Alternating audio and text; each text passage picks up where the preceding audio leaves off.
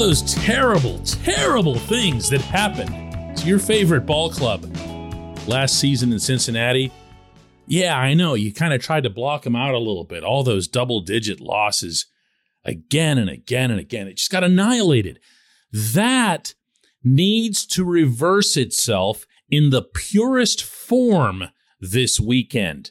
And I'll tell you why. Good morning to you. Good Friday morning. I'm Dejan Kovacevic of DK Pittsburgh Sports. This is Daily Shot of Pirates. It comes your way bright and early every weekday. If you're into football and or hockey, I also offer daily shots of Steelers and Penguins where you found this. It's Pirates versus Reds tonight, 6:40 p.m. first pitch at Great American Ballpark. And the thrashing of that horrific team that the Reds are fielding this year needs to begin at roughly 641.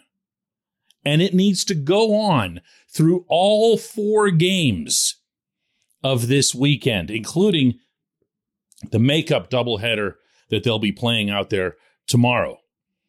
Here's why. Not because of some silly revenge thing.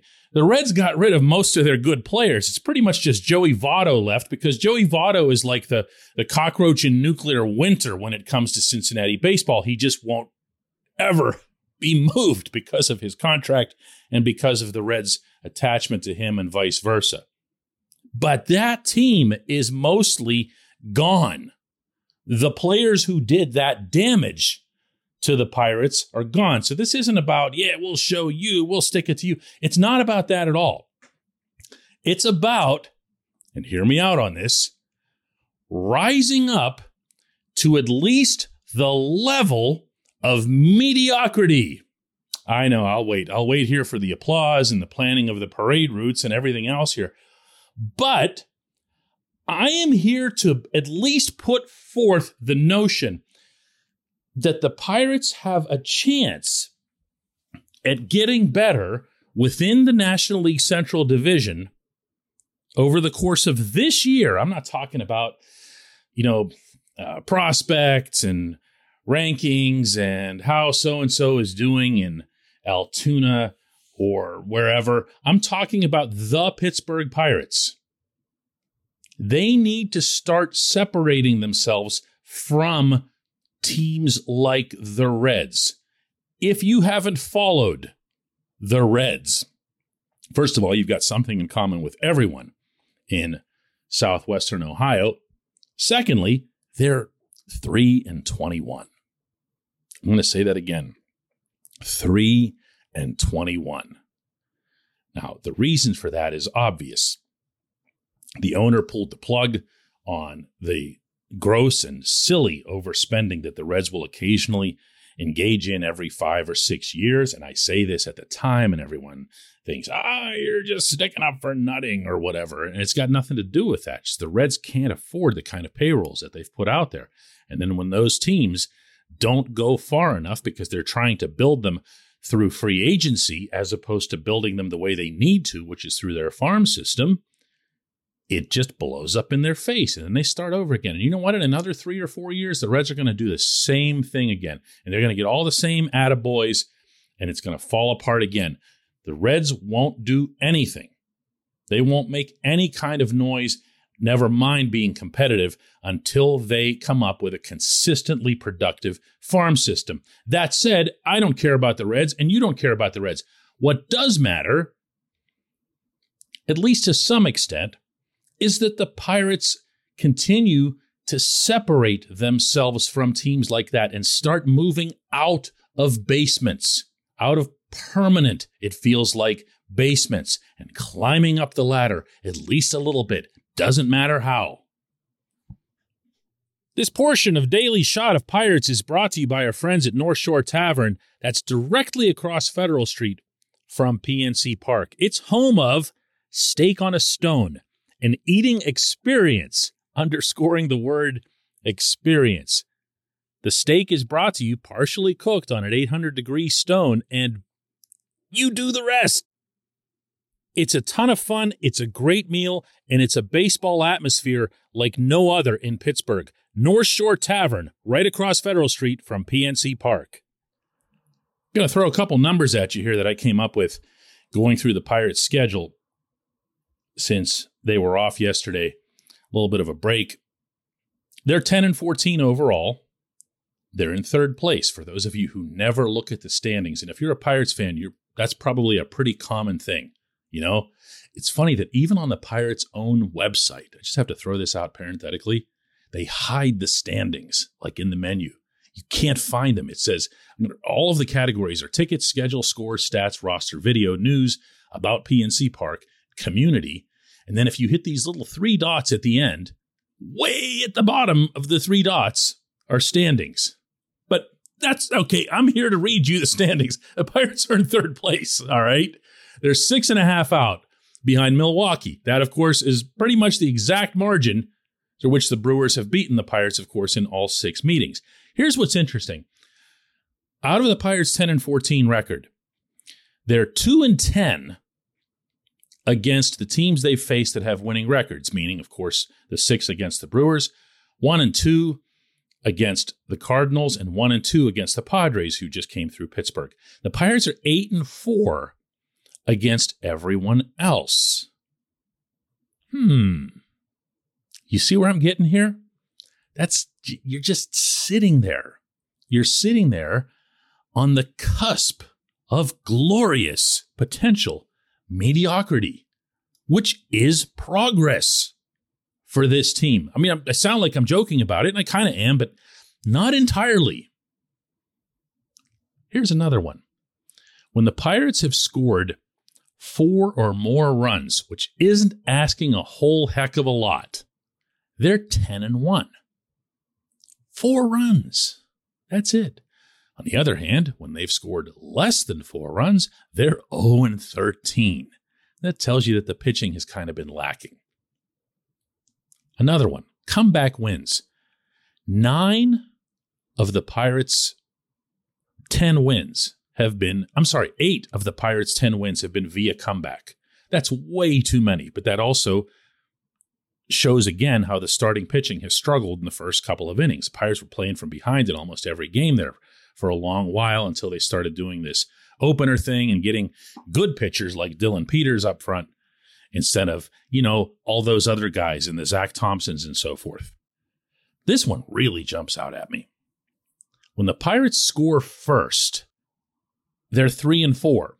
When the opponent scores first, they're 7 and 10. Now, the real striking figure there is because th- those don't really amount to much of a trend in either direction, is that they've only scored first in a game seven times all year, whereas the opponent has scored first 17 times. That statistic is one of those magical water finds its own level figures that ends up pretty much evening out over the course of the year. A lot like one run games. One run games for great teams and for terrible teams tend to even out over the course of a long summer. It's just seen as kind of a, you know, a luck thing. And sure enough, the Pirates this year so far are 3 and 3 in one run games. Doesn't mean much. What am I getting at here? First of all, they've played a tougher schedule than what they will going over a full summer they're going to face a lot more of the Reds and the the teams like the Tigers and and it's not going to be as heavily concentrated on Brewers, Cardinals and Padres and that sort of thing. Don't get me wrong. Pirates aren't about to finish 500 or anything this year. But when you take all of this data that I gave you and put it into like a blender and just push puree what comes out of that is a team that's getting closer to just routine normalcy as opposed to being really, really bad. They're now getting to the point where they're like below average. And that's at least something. I've been saying all along that what's needed more than anything else in the calendar year 2022 is a step forward. That's not asking a lot. Team lost 101 games last year. They can't be doing that and say that they're getting better. At some point, it has to happen in Pittsburgh. And maybe kind of it is, but I'll tell you what, I wouldn't be losing to the Reds. I wouldn't be losing to these Reds. That'll undo everything I just said. When we come back, just one question.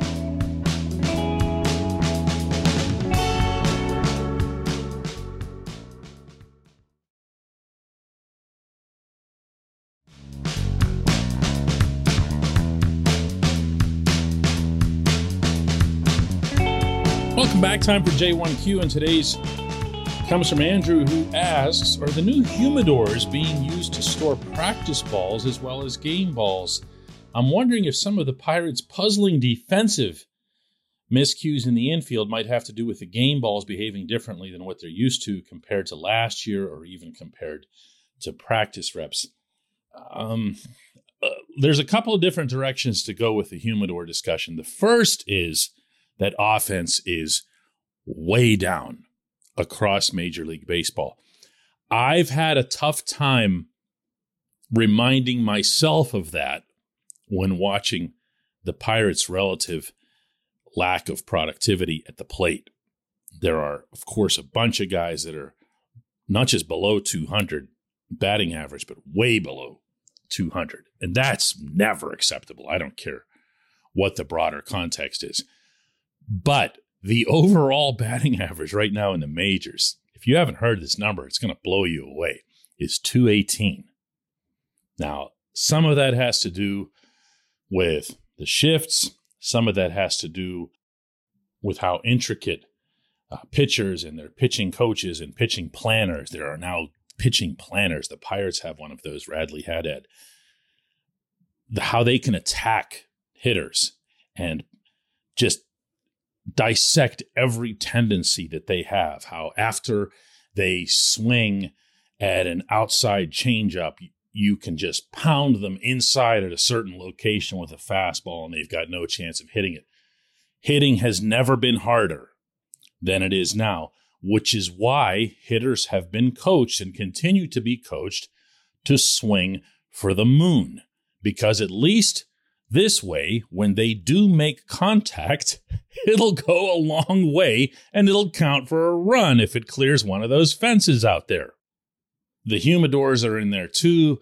Baseball has, of course, been sensitive to the criticism, which is fair criticism, by the way, that they've juiced up the balls at times over the last two or three years without telling anybody, by the way, so that they can raise the home run numbers. And then home runs and strikeouts and walks are your only three outcomes at the plate, baseball becomes a really boring game because you take the bases out of it. You take the runners at the corners with one out and all the strategy and the suspense that comes with that.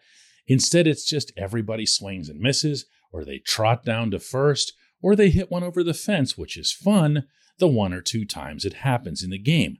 That's not exciting. That's a lousy product.